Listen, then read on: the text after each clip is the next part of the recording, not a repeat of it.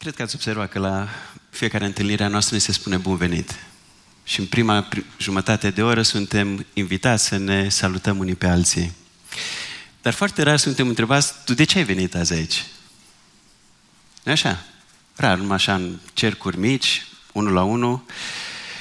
Dar astăzi, va, astăzi v-aș invita să ne punem această întrebare, fiecare dintre noi. Tu de ce ai venit aici? Iată câteva răspunsuri posibile. În primul rând, este o persoană care a ajuns prima și a deschis ușile clădirilor bisericii. Și ne-ar putea spune tuturor că am venit ca și voi să puteți intra, ca să nu stați pe trotuar. Alții ne-au uitat zile trecute în agenda și am văzut că am fost programați la predică, la muzică, la anunțuri, la camere, la filmat, la sunet, la PC, la regie, la traducere, la întâmpinarea celor care intră în clădirea bisericii, la școala biblică, la secretariat, la pauza dintre programe, la caserie, dar ceilalți. De ce ați venit astăzi aici? Două variante sincere de răspuns ar fi pentru că asta fac de obicei duminica, de la 9 sau de la 11. Sau, la fel de sincer, nu m-am întrebat, sau de mult nu m-am mai întrebat, de ce vin eu aici? Alții știu precis de ce au venit. M-au dus părinții, m-au dus bunicii, m-au constrâns să vin aici. Alții vin de bunăvoie, să-mi întâlnesc prietenii. Știu bine de ce au venit. Dar există și altfel de răspunsuri. Majoritatea zilelor din săptămâna mea sunt un iad. Și duminica pentru una, două ore, primesc doza săptămânală de demnitate, pentru că vin într-un loc în care nimeni nu mă rănește, nimeni nu mă jignește. Sau sunt în treceri prin Cluj, sunt în vizită în biserica voastră. Și bănuiesc că aceste răspunsuri, probabil și altele, se regăsesc într-o adunare ca a noastră. Dar, oare să fie un singur răspuns, care să fie deasupra tuturor acestor răspunsuri, care să fie valabil pentru toți. Nu doar să ne alegem fiecare răspunsul nostru, și să fie mai important decât toate cele pe care le-am enumerat. Eu cred că da. Și l-aș formula în felul următor. Eu sunt aici pentru că Isus mi-a spus că și eu pot să vin. Că acolo unde sunt doi sau trei, adunați numele meu, El a promis că și El o să fie acolo. Și vreau să fiu unul din acei oameni care vine pentru numele Lui. Sunt aici pentru că Isus m-a invitat în prezența Lui Dumnezeu. Această dimineață vom sta în fața textului din Deuteronom 12 și vă invit să-l privim din această perspectivă. Invitație în prezența lui Dumnezeu. Acum, invitația în prezența lui Dumnezeu este de fapt o invitație la închinare. Și Deuteronom 12 este unul din primele texte, unul din textele importante pe care trebuie să le luăm în considerare atunci când încercăm să ne construim o concepție biblică despre ceea ce înseamnă închinarea. Că vrem să ne evaluăm ceea ce facem, să reformăm ceea ce facem, practica noastră, ca și biserică. Acum, de la prima citire a textului, o să fie evident că nu o să răspunde la toate întrebările noastre.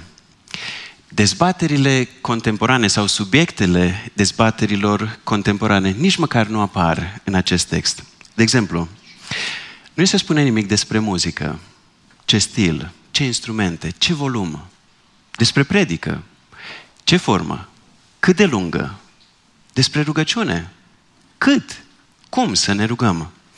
Nu ni se spune nimic despre aceste lucruri. În schimb, îi se oferă niște principii lucruri care sunt foarte importante pentru Dumnezeu. Și dacă noi ne numim ucenici al lui Hristos, ceea ce este important pentru El, ar trebui să devină important și pentru noi. Și cumva, atunci când ne întâlnim, atunci când trăim în fiecare zi a vieții noastre, ceea ce este important pentru El ar trebui să guverneze și viața noastră. timpul pe care îl petrecem împreună ca Biserica lui Hristos. În primul rând, în acest text este o singură voce care se aude.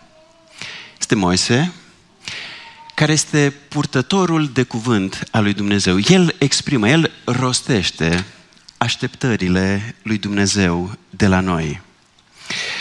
Și consider că această observație trebuie să fie prima, că e cea mai importantă.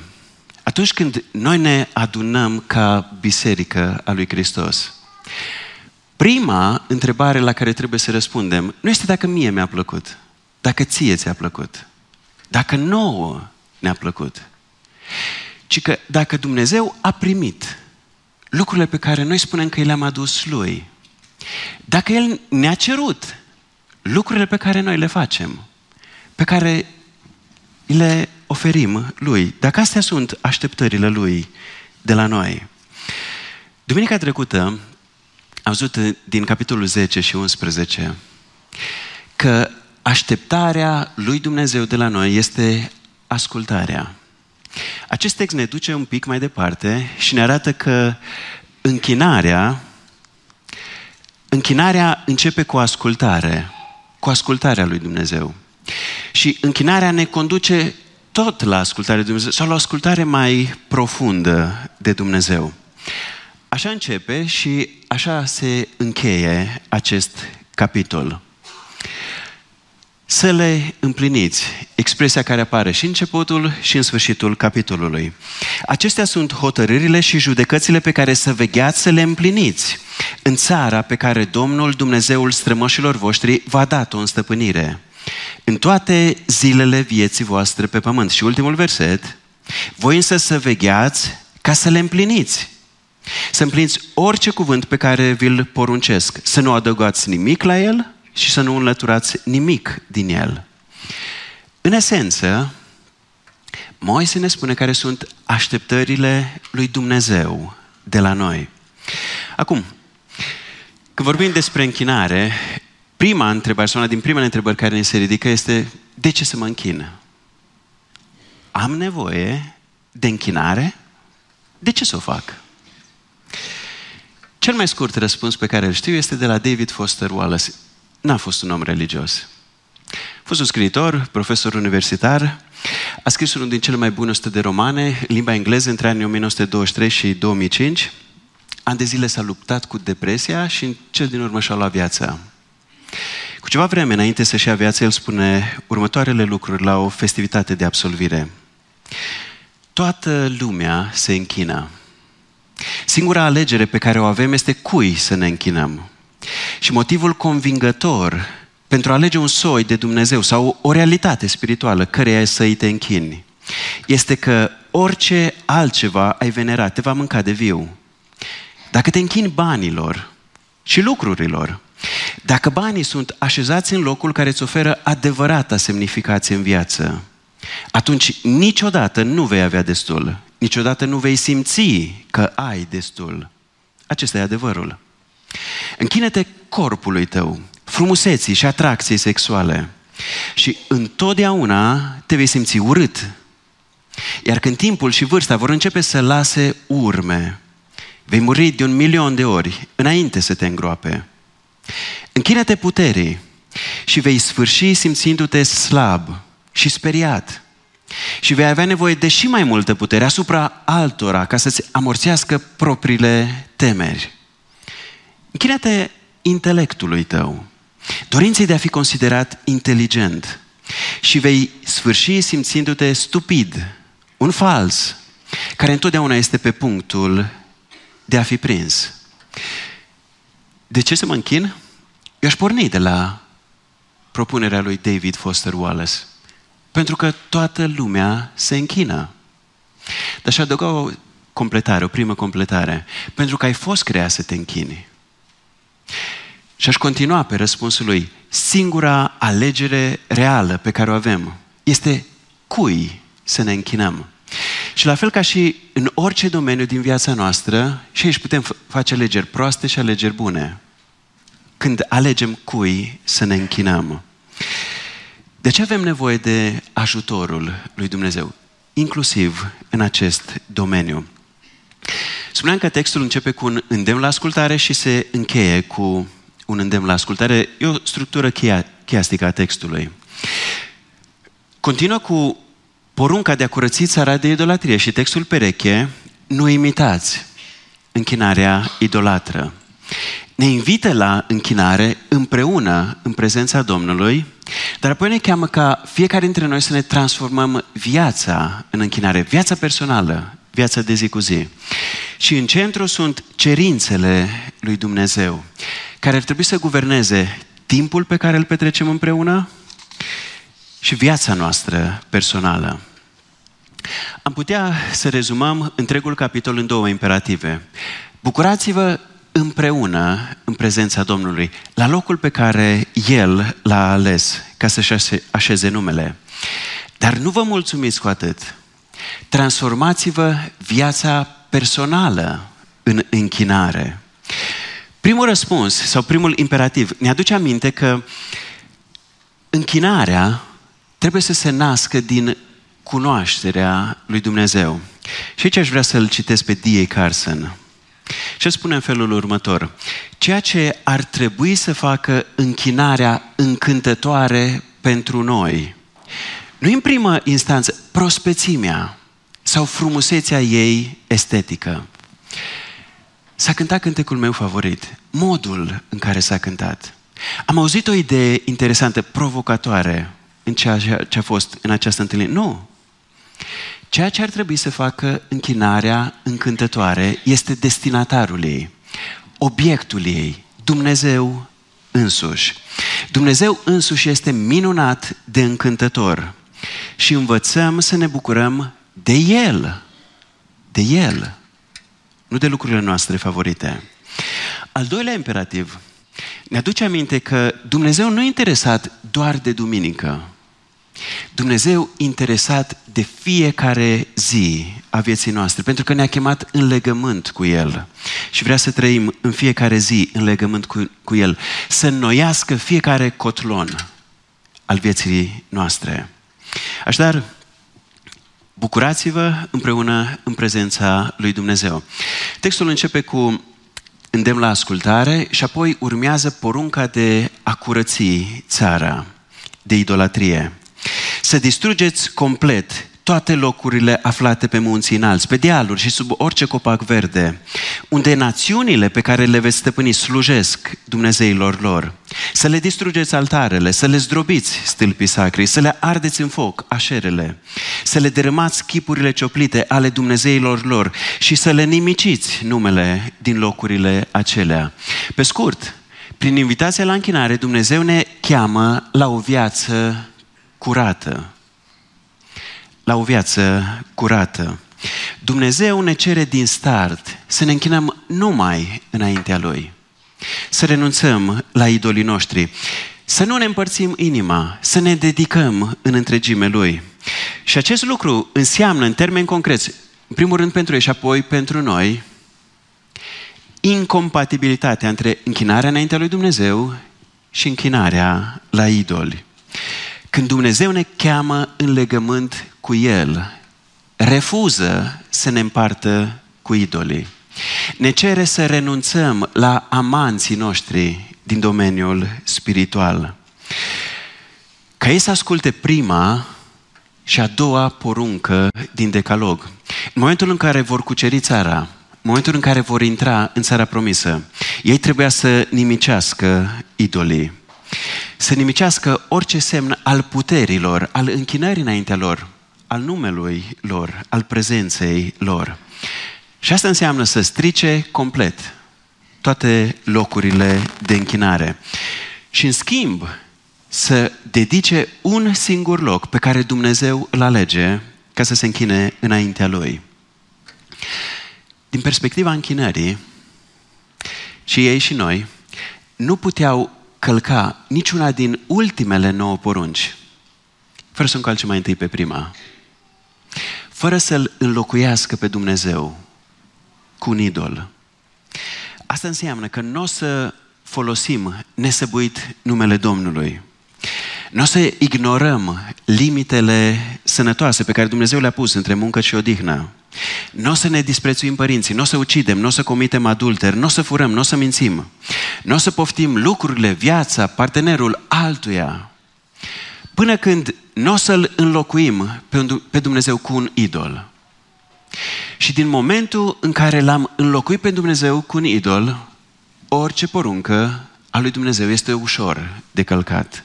Este ușor de călcat. Pentru că ne-am ales ca obiect al închinării un idol, un obiect nelegitim. Și este doar un paravan, o mască pentru păcatele noastre, o scuză bună în care ne ascundem pe noi și avem pe cineva care ne protejează, încuvințează modul nostru de viață. Și pe altarul acelui idol jerfim cele mai valoroase lucruri pe care le avem. Începem cu relația cu Dumnezeu, distrugem familia, relația cu prietenii, munca, prezentul și ne compromitem viitorul. Când am fost în capitolul 7, am spus că nouă nu ni s-au dat astfel de porunci ca și biserică. Distrugeți complet, ucideți-i, să nu aveți milă de ei. Dar și noi luptăm împotriva împărăției întunericului. Noi nu luptăm împotriva cărnii și a sângelui, ci împotriva domniilor și stăpânirilor. Și am văzut în exemplul lui Pavel, când s-a dus în Atena, a văzut că cetatea era plină de idol, s-a înfuriat Duhul în el, dar n-a stricat, n-a dărâmat niciun idol. Nu s-a luptat cu niciun idolatru. În schimb, apostolul a declarat supremația lui Dumnezeu, a subminat autoritatea idolilor, l-a înălțat pe Dumnezeu deasupra tuturor idolilor care erau în Atena. Prin invitația la închinare, Dumnezeu ne cheamă la o viață curată. La o viață care să, trăi, să fie trăită în ascultare de El. Să nu ne împărțim inima și viața cu idolii, să renunțăm la ei, să reflectăm caracterul Lui. Nu ai idolilor pe care i-am creat după chipul nostru căzut în păcat, murdărit de păcat. În al doilea rând, când Dumnezeu ne cheamă să ne închinăm înaintea Lui, ne invită să îi răspundem harului Său, să-L primim și să rămânem în El.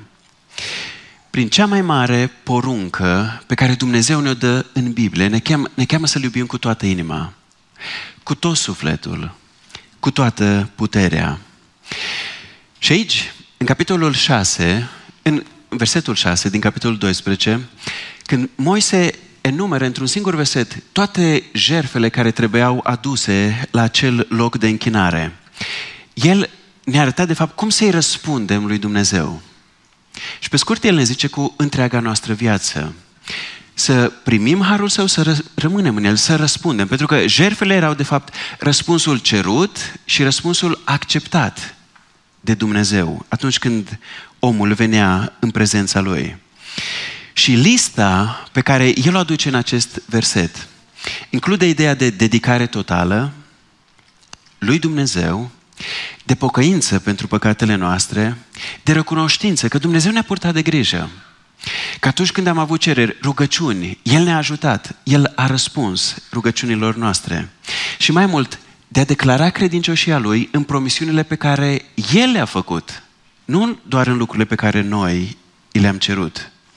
Acolo să vă aduceți arderile de tot să vă dedicați în întregime Domnului. Jerfele voastre, și asta include și ideea de pocăință pentru păcat.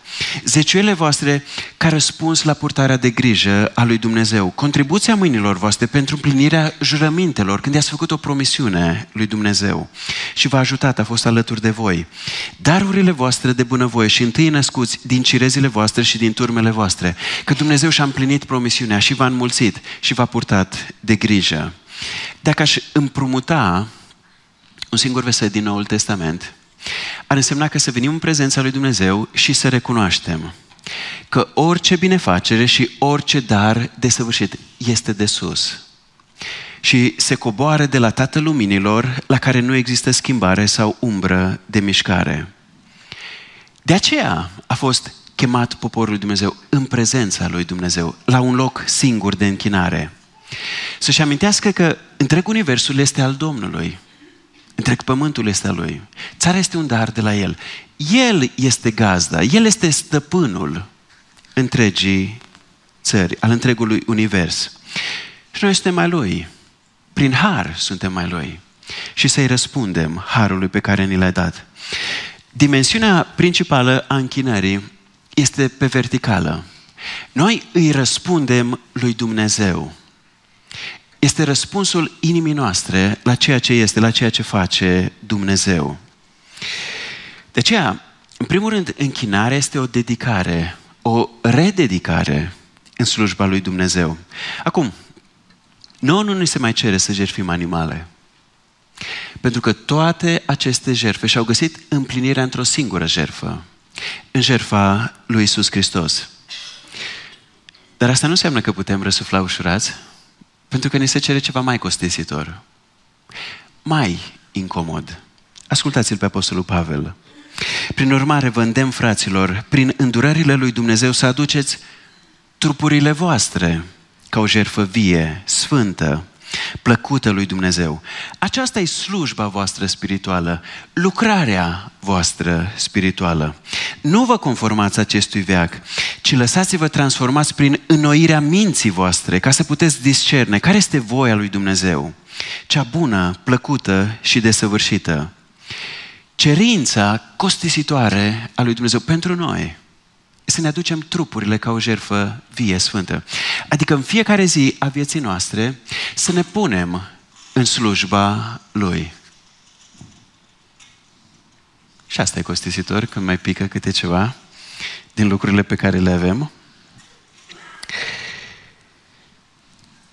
Dar de fapt, cu alte cuvinte, este exprimată bătălia pastoral misionară a bisericii noastre prin puterea lui Dumnezeu, prin puterea Duhului Sfânt, noi să fim înnoiți, noi să fim transformați și să ne punem în slujba Lui ca o jertfă vie, zi de zi, ca să facem ucenicea lui Hristos prin puterea Lui. În al treilea rând, prin invitația la închinare, Dumnezeu ne cheamă la bucurie. Să ne bucurăm în prezența Lui. Acolo, în prezența Domnului, să mâncați și să vă bucurați împreună cu familiile voastre, de orice realizare a mâinilor voastre cu care Domnul Dumnezeul vostru vă va fi binecuvântat. În mod surprinzător, și pentru noi și pentru lumea în care trăim, în Biblie bucuria este mai mult decât o emoție, mai mult decât un sentiment. În mod și mai surprinzător, Dumnezeu ne poruncește să ne bucurăm. Ne poruncește să ne bucurăm. Pentru că Biblia ne învață că adevărata bucurie provine din Dumnezeu, din relația noastră vie cu El. Bucuria e încântarea cunoașterii lui Dumnezeu, răspunsul la cunoașterea lui Dumnezeu. Și surprinzător, dar în același timp încurajator, că sursa bucuriei poate fi dincolo de noi înșine, de ființa noastră de persoanele dragi, de lucrurile pe care le avem. Dar ce încurajator e că dacă este dincolo de aceste lucruri, de aceste persoane, înseamnă că poate fi trainică. Că nu e condamnată să fie temporar, ocazională, incompletă, niciodată desăvârșită, dacă ar fi limitată la noi, la împrejurări, la lucruri. Bucuria creștinilor e mai mult decât încântarea în fața cântecului favorit sentimentul pozitiv, încurajator, energic pe care l-ai când te strângi împreună cu ceilalți. Sau o idee provocatoare pe care ați auzit-o. A sesizat vreodată cât de dificil e să definești bucuria, să dai definiție. E mai ușor să o legi de oameni, de lucruri, de împrejurările în care ai simțit-o și să spui atunci am simțit bucurie. Atunci am fost bucuros. Dar bucuria creștină nu este limitată la împrejurări. Din potrivă, unul din semnele distinctive ale bucuriei creștine e că rămâne în picioare. Crește chiar și în împrejurări potrivnice, incomode, dureroase. Vreau să vă dau un exemplu. Noi am cântat ne spunea Cristi ultima parte a psalmului 23. Vara trecută l-am vizitat împreună cu Tavi pe fratele Vasile Vădan la un azil de bătrâni. avea Alzheimer, Parkinson și mai Dumnezeu știe câte mai avea. Și comunicarea cu el a fost mai dificilă decât în toate vizitele pe care i le-am făcut. Dar la un moment dat, Tavi spune, frate Vădan, Domnul este? Și cu cea mai puternică voce de până atunci, s-a înviorat la față și a spus, păstorul meu, nu voi duce lipsă de nimic. Și nu se putea mișca de pe pat. Era în azil. Nu își mai putea citi Biblia. Un pastor care nu își mai putea citi Biblia. Dar bucuria lui era Domnul. Lucrurile pe care noi le-am cântat erau bucuria lui în Domnul. Era o realitate. Și această reacție instinctivă, nu la cerere, nu invitat de cineva, e dincolo de ceea ce putem face noi în viața noastră, din, dincolo de ceea ce oamenii pot face în viața noastră, e ceea ce Duhul Sfânt face în viața noastră. Sădește și crește în ciuda împrejurărilor, în ciuda locurilor în care suntem. Adânc în inima noastră, în viața noastră. E bucuria care se naște din relația cu Dumnezeu. Și eliberată de tirania împrejurărilor drăguțe, plăcute, dar întotdeauna trecătoare. La o astfel de bucurie ne cheamă Dumnezeu prin închinare, când ne cheamă în prezența Lui, prin relația cu El. Gândiți-vă doar la faptul că pentru ei Dumnezeu a stabilit datele în care ei trebuiau să se ducă la acel loc de închinare. Erau fixe. Indiferent cum ți era viața, cu bune, cu rele, tu trebuia să te duci la locul de închinare. Ți se poruncea să te bucuri în prezența Domnului. Dacă relația cu Dumnezeu era moartă, totul era o farsă. Era un ritual pe care îl puteai face, te puteai duce de trei ori pe an. Dacă relația cu Dumnezeu era vie, bucuria era posibilă. Bucuria era reală pe, pentru că era legată de Dumnezeu. În al patrulea rând, când Dumnezeu ne cheamă la închinare, Dumnezeu ne cheamă la unitate. La unitate cu El și la unitate unii cu alții. Chemându-ne la închinare, Dumnezeu ne cere un lucru incomod pentru noi, pentru firea noastră pământească, pentru egoismul nostru. Ne cere să iubim oamenii pe care El îi iubește și încercați să puneți dumneavoastră granițe, dacă puteți, la iubirea Lui. Să vă bucurați în prezența Domnului, Dumnezeului vostru, voi, fiii voștri și fiicele voastre. Până aici pare ușor. Slujitorii voștri și slujitoarele voastre, precum și leviții din cetățile voastre, întrucât aceștia n-au parte de moștenire împreună cu voi. Dacă ne uităm la prima parte a versetului 12, am putea zice că e normal. Să te bucuri cu familia, cu fiii și fiicele. Dar, de ce aici nu e așa ușor? Faptul că accepti că e normal să te bucuri împreună cu familia în prezența Domnului, asta nu înseamnă că fiecare întâlnire de familie e o bucurie, pentru că nu toate relațiile, nici măcar cele de familie, sunt după voia lui Dumnezeu. Și nu sunt neapărat un motiv de bucurie. Textul merge și mai departe, complică lucrurile, pentru că vorbește de slujitori și slujitoare, angajații de azi sau colegii de muncă, de leviți. Dacă am lua jerfele pe care le menționează acest capitol și felul în care le detaliază, de exemplu capitolul 26, când vorbește despre primele roade, despre zeciuieli, pe acolo erau incluși orfanul, străinul, văduva. Cercul era tot mai mare. Cercul oamenilor care erau chemați să te închine, să te bucuri în prezența lui Dumnezeu. Hai să facem un exercițiu. Uitați-vă în stânga și în dreapta. Uitați-vă în stânga și în dreapta. Cât de departe ar trebui să te uiți, la ce distanță, ca să descoperi un om cu care trebuie să te împaci, ca să te bucuri că sunteți împreună în prezența Domnului. Unu, două, trei scaune?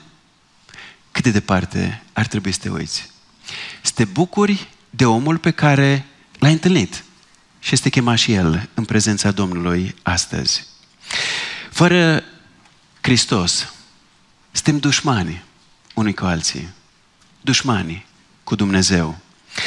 În Efeseni Pavel ne spune, El este pacea noastră, Cel ce a făcut pe amândoi una și în trupul lui a dărâmat zidul de la mijloc care despărțea, adică dușmânia, desfințind legea poruncilor cu regulile ei, pentru a crea din cei doi în el un singur om nou, făcând astfel pace și pentru pentru a-i împăca pe amândoi cu Dumnezeu într-un singur trup, prin cruce, prin care a nimicit dușmășia, dușmânia. El a venit și v-a vestit pacea vouă celor de departe și pacea celor ce erați aproape, căci prin el amândoi avem intrare într-un singur duh, la Tatăl. Așadar, nu, acum nu mai sunteți străini sau de un alt neam, ci sunteți cetățeni, împreună cu sfinții și membrii ai casei lui Dumnezeu, fiind zidiți pe temelia apostolilor și a profeților, piatra din capul unghiului fiind Iisus Hristos. În el, întreaga clădire bine închegată crește ca să devină un templu sfânt în Domnul. În el și voi sunteți zidiți împreună ca să deveniți un locaș al lui Dumnezeu prin Duhul. Momentul în care ni se aduce aminte, în care nu putem evita faptul că noi suntem chemați în prezența lui Dumnezeu ca să fim una, să celebrăm faptul că suntem una. Este cina Domnului. Indiferent ce facem, indiferent ce nu facem, acolo suntem forțați să ne aducem aminte acest lucru. Dar o putem transforma într-un ritual, putem să-i ratăm scopul, putem să rămânem dezbinați, dar ne cheamă la unitate. Ascultați-l pe Apostolul Pavel în, în 1 Corinteni 10. Vă vorbesc ca unor oameni înțelepți, judecați singuri ceea ce vă spun. Paharul binecuvântării pe care îl binecuvântăm, nu este el oare părtășia cu sângele lui Hristos? Pâinea pe care o frângem, nu este oare părtășia cu trupul lui Hristos? Pentru că este o singură pâine, de aceea noi, care suntem mulți, suntem un singur trup. Un singur trup. Asta celebrăm la cina Domnului. Întrucât, întrucât toți suntem părtași la o singură pâine. În al cincilea rând, prin invitația la închinare, Dumnezeu ne cheamă la mărturie, să-L mărturisim pe, pe El. Închinarea începe în relație cu Dumnezeu. Și asta e dimensiunea principală. Dar include relațiile dintre noi. Relațiile cu cei din Biserica lui Dumnezeu. Dar apoi devine invitația bisericii pentru cei de afară. Așa că dacă între noi sunt oameni cu adevărat preocupați de închinare, de închinare care îl onorează pe Dumnezeu, îi vom recunoaște prin faptul că vor fi preocupați să-L prezinte oamenilor pe Isus. Obiectul închinării noastre. Probabil că majoritatea dintre noi știm de familia Getty, Kit și Christine. Ei sunt cunoscuți în, în principal pentru muzica lor. Cântecele lor și noi le cântăm traduse în limba română și cred că sunt une din cele mai frumoase din repertoriul bisericii noastre. Dar pe lângă aceste cântece, e și pus și înscris modul în care ei înțeleg închinarea, în mod special închinarea prin muzică. Și avem și în limba română cartea Să cântăm, puterea transformatoare a cântării. Și ei zic, atunci când noi cântăm, când noi cântăm împreună, cântarea noastră devine invitația pentru toți cei care sunt prezenți. În mod special pentru cei care nu cred, care sunt nemântuiți, care sunt în mijlocul nostru. Pentru adolescenții cinici, pentru prietenii nostru intrigat. Noi le mărturisim tuturor celor de afară care vin în mijlocul nostru, chiar și celor care trec atunci când ceva din închinarea noastră se aude pe stradă, ne mărturisim care este crezul nostru, care este credința noastră. Și spune ei, imaginea unei biserici care se închină împreună, în unitate, se închină înaintea lui Dumnezeu. Este o mărturie radicală într-o cultură care îl respinge pe Dumnezeu, dar îmbrățișează individualismul și tot ceea ce contează sunt eu. Atunci când noi ne închinăm împreună, noi facem o declarație care este contraculturală. Și cântul nostru devine manifestul nostru public, manifestul credinței noastre. Spuneam că în centrul textului sunt cerințele lui Dumnezeu, așteptările lui Dumnezeu. Pentru că dacă închinarea noastră are valoare, înseamnă că a fost primită de Dumnezeu. Înseamnă că El a primit ceea ce a cerut. Dacă închinarea este, așa cum spune Daniel Block, o audiență cu regele Universului, atunci întotdeauna ceea ce El spune este mai important decât ce spunem noi. Și ceea ce El spune definește și corectează și ar trebui să transforme ceea ce spunem noi, ceea ce facem noi, ceea ce suntem noi. Testul închinării este transformarea vieții noastre în acord, în armonie cu cerințele lui Dumnezeu. Și această preocupare pentru o viață transformată ocupă a doua jumătate a capitolului. Transformați-vă viața personală în închinare la adresa lui Dumnezeu. Dacă prima parte a capitolului este focalizată pe acel loc unic de închinare, pe închinarea pe care Dumnezeu așteaptă atunci când ne strângem împreună. A doua parte se concentrează pe mâncare și pe jerfe, pe folosirea corectă și incorrectă pentru ei a sângelui animalelor. Și aceste versete sunt absolut plictisitoare pentru noi. Să le citim. A doua jumătate a capitolului. Însă transmit un mesaj vital. Dumnezeu nu-i interesat doar de duminicile noastre. Dumnezeu e interesat de toate zilele vieții noastre. Dumnezeu nu e interesat doar ce facem când suntem aici. Dumnezeu e interesat de ce facem în orice loc în care suntem și în acel loc pe care îl numim acasă.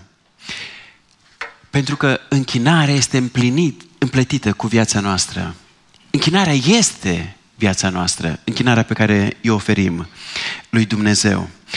Nu putem să trăim rupți de Dumnezeu o săptămână întreagă. Și apoi să venim duminica și să pretindem că noi suntem bine în relația cu El. Nu putem să ne lepădăm de Hristos toată săptămâna. Și apoi să pretindem că El va mărturisi numele nostru înaintea Tatălui doar pentru că noi suntem duminica în acest loc. Nu putem pretinde așa ceva. Această viață e falsă și inutilă. E șmecherie care poate funcționa cu oamenii. Poate transmite o părere bună, poate să mascheze falsul. Dar nu funcționează cu Dumnezeu, pentru că El ne vede inima. Ne vede inima. Și El e interesat ca în fiecare zi a săptămânii noastre noi să ne închinăm înaintea Lui. Și marea întrebare este, cui ne închinăm? Acasă, la muncă, la școală, în orice loc în care suntem. Nu așa că nici noi nu suportăm mincinoșii? Nu așa că și noi detestăm ipocriții? Dumnezeu îi detestă și mai mult. Îi urăște și mai mult decât noi. Și prin invitația la închinare, Dumnezeu ne cheamă la o viață fără contradicții. O viață noită. Să nu existe diferență între ceea ce gândim și ceea ce spunem. Între ceea ce spunem și ceea ce trăim. Dumnezeu ne cheamă să credem lucrurile pe care le spunem. Că le zicem în rugăciune, că le zicem în cântare, că le zicem în predici, că le zicem în discuțiile noastre, să credem ceea ce spunem și să trăim, să trăim ceea ce spunem. Am stat la urmă partea care ar putea fi numită cea mai importantă a predicii, pentru că este calea directă a textului spre Isus Hristos, spre Isus Hristos. Și afirmația pe care o face el în capitolul 4 este că astfel de închinători caută, dorește Tatăl. Și capitolul 4 îl descrie pe Domnul Isus mergând, mergând în cel mai ciudat loc posibil, căutând acolo închinători pentru Tatăl. Oameni care să se închine Tatălui în duh și în adevăr, așa cum am cântat și noi. E Samaria, regiunea dușmanilor evreilor, dușmanilor eretici și necurați a evreilor. În mijlocul zilei, la prânz, în cel mai nepotrivit moment al zilei, la o fântână, cel mai nepotrivit loc. Și Și stă cu o femeie păcătoasă care era evitată de toți cei din cetate și care îi evita pe toți cei din cetate, o marginalizată. Ea însăși se miră până nici nu află cine este Isus, că El stă să vorbească cu ea. Ucenicii lui sunt surprinși, șocați, poate scandalizați, că învățătorul lor stă să vorbească cu cea mai disprețuită persoană dintre păcătoși. Dar Isus știe bine cu cine vorbește. Știe trecutul, știe păcatele, știe unde a căutat bucuria, știe unde a căutat împlinirea și oferă ceva mai mult decât a căutat ea. Dacă ai fi cunoscut tu darul lui Dumnezeu și cine este cel ce îți zice, dăm să beau, tu însă ți-ai fi cerut și el ți-ar fi dat apă vie. Femeia a zis, Doamne, Domnule, n-am găleată, n-ai găleată, iar fântâna este adâncă. De unde ai deci această apă vie? Ești tu mai mare decât strămoșul nostru Iacov, care ne-a dat fântâna aceasta din care a băut el, fiul și turmele lui? Iisus i-a răspuns și i-a zis, oricui bea din apa aceasta, îi va fi iară sete. Dar celui ce bea din apa pe care o voi da eu, în veci nu va mai fi sete, ci apa pe care o voi da eu va deveni în el un izvor care va țâșni spre viața veșnică. Femeia a zis, Domnule, dăm și mie această apă, ca să nu mai îmi fie sete, să nu mai vin până aici și să scot. El a zis, du-te, cheamă-l pe bărbatul tău și vino aici. Femeia a răspuns și i-a zis, n-am bărbat. Iisus i-a zis, ai spus bine, n-am bărbat. Pentru că cinci bărbați ai avut și cel pe care îl ai acum, al șaselea, nu ți este bărbat. Este adevărat ceea ce ai spus. Și este momentul decisiv al discuției. Iar ar fi putut să-și pună o mască pe suflet. Ar fi putut să-și înnăbușe din nou conștiința. Ar fi putut să-L respingă pe Isus. Să dea vina pe toți și pe toate. Pe condițiile, împrejurările din viața ei. Ar fi putut să plece din fața lui Isus, să se refugieze din nou în păcat. Dar nu o face. Alege să rămână în fața lui Isus. Și rămânând în fața lui Isus, are puterea să renunțe la idolii ei. Își dă seama că toată viața șase pat fântâni erau sparte, crăpate. Nu țineau apa. Și toți avem parte de surpriză. Nu doar ea, nu doar ucenicii. Pentru că această femeie disprețuită de toți este cea care află sensul profetic al textului din Deuteronom 12. Felul în care arăta spre Isus acel loc unic de închinare, care reprezenta o anticipare a lucrării lui Isus. Femeia i-a zis, Domnule, văd că tu ești un profet.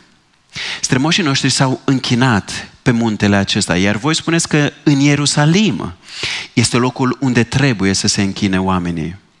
Isus i-a răspuns, crede-mă femeie, că vine ceasul când nu vă veți mai închina Tatălui nici pe muntele acesta și nici în Ierusalim. Voi vă închinați la ce nu cunoașteți. Noi ne închinăm la ceea ce cunoaștem, căci mântuirea este de la iudei. Dar vine ceasul și acum a și venit, când adevărații închinători îi se vor închina Tatălui în duh și în adevăr, căci astfel de închinători caută Tatăl. Dumnezeu este Duh, iar cei ce îi se închină trebuie să, să îi se închine în Duh și în adevăr. Nu știu cu ce așteptări ai venit astăzi aici, dar toți am fost invitați în prezența lui Dumnezeu să ne închinăm înaintea Lui și să ne transformăm viața personală într-o închinare la adresa lui Dumnezeu și doar la adresa lui Dumnezeu. Și Ioan 4 ne spune că închinarea noastră în Duh și în adevăr, adevărata închinare, este posibilă doar prin întâlnirea cu Isus Hristos, cu Mântuitorul lumii. Hai să fim și mai preciși. Dumnezeu nu vrea doar închinare. Dumnezeu vrea închinători. Dumnezeu vrea închinători. Și El stabilește standardele pentru închinare. El stabilește standardele pentru închinători. De ce să devii închinător? Pentru că toți suntem închinători. Singura întrebare este cui ne închinăm. Am fost creați să fim închinători. Și singura alegere este cui o să ne închinăm în continuare. Putem face o alegere bună sau o alegere proastă atunci când alegem cui ne închinăm. Dumnezeu ne cheamă să alegem viața. Și în primul rând, închinându-ne înaintea Lui, Dumnezeu ne cheamă să avem o viață curată. Să refuzăm, să tot jerfim. Ce avem mai valoros, ce avem mai important? Pe altarele idolilor care ne distrug viața, care ne distrug relația cu Dumnezeu, familia, prietenii, munca, prezentul și viitorul. Cei mai faimoși idoli cananiți pe care poporul le-a întâlnit în țara promisă sunt încă activi și astăzi. Nu le mai spunem zeul fertilității, zeița fertilității, dar în continuare banii, succesul, relațiile sexuale au o grămadă de închinători. Femeia samariteană a fost sclava căutării împlinirii prin relații de tot felul. Era la a șasea încercare eșuată. Și sufletul ei era, era tot gol. Setea era, era tot nepotolită. Și mai Hristos a putut să o elibereze de idolii ei, de căutările ei. Și mai El poate rupe și astăzi lanțurile idolilor noștri. Închinindu-ne, chemându-ne să fim închinători ai Lui, Dumnezeu ne cheamă în primul rând la o viață curată. Ne cheamă să primim harul Lui și să rămânem în El. Ne cheamă la o bucurie care să fie eliberată de tirania împrejurărilor trecătoare, drăguțe, plăcute, dar care sunt trecătoare din viața noastră și să ne ofere o bucurie care își are sursa în El însuși, în Duhul Sfânt, în Duhul Veșnic. E bucuria de a-L cunoaște pe Dumnezeu. Singurul care știe tot ce am făcut noi, pe față sau în ascuns, și ne poate elibera de toate lucrurile pe care le-am făcut de trecutul nostru, ne poate ierta păcatul, ne, da, ne poate da un viitor nou. Dumnezeu caută închinători care să fie una, una în El, demonstrând în fapt, iubind oamenii pe care El îi iubește. Atunci, era vorba despre evrei și samariteni. Astăzi este vorba despre evrei și palestinieni. Noi, cei care suntem în acest loc, oamenii pe care îi întâlnim în fiecare zi, doar în Hristos putem fi una. Că e vorba de familia noastră, că e vorba de prietenii noștri, că e vorba de biserica noastră, doar în Hristos putem fi una. Dumnezeu ne cheamă să fim martori ai Lui. O femeie care îi evita pe toți cei din cetatea ei, care se ducea să scoată apă în cel mai pustiu moment al zilei, se duce în mijlocul cetății și strigă, veniți să-l vedeți, îl mărturisește pe cel pe care l-a întâlnit. Și Dumnezeu ne cheamă și pe ea și pe noi la o viață fără contradicții, înnoită, fără rupturi între ceea ce gândim și ceea ce spunem, între ceea ce spunem și ceea ce trăim. Dumnezeu ne cheamă la o viață legată, integrată între duminică și restul săptămânii. Și Dumnezeu ne cheamă să fim astfel de închinători, zi de zi. Până vom vedea acel singur loc de închinare, tronul lui Dumnezeu, în care doar El va primi închinarea întregii creații. În Apocalipsa 5 Ioan spune, pe toate făpturile din cer, de pe pământ, de sub pământ și de pe mare, pe toate care se află în aceste locuri, le-am auzit zicând, ale celui ce stă pe tron și ale mielului, să fie binecuvântarea, cinstea, slava și stăpânirea în vecii vecilor. Astfel de închinători își dorește Tatăl pentru veșnicie în jurul tronului său.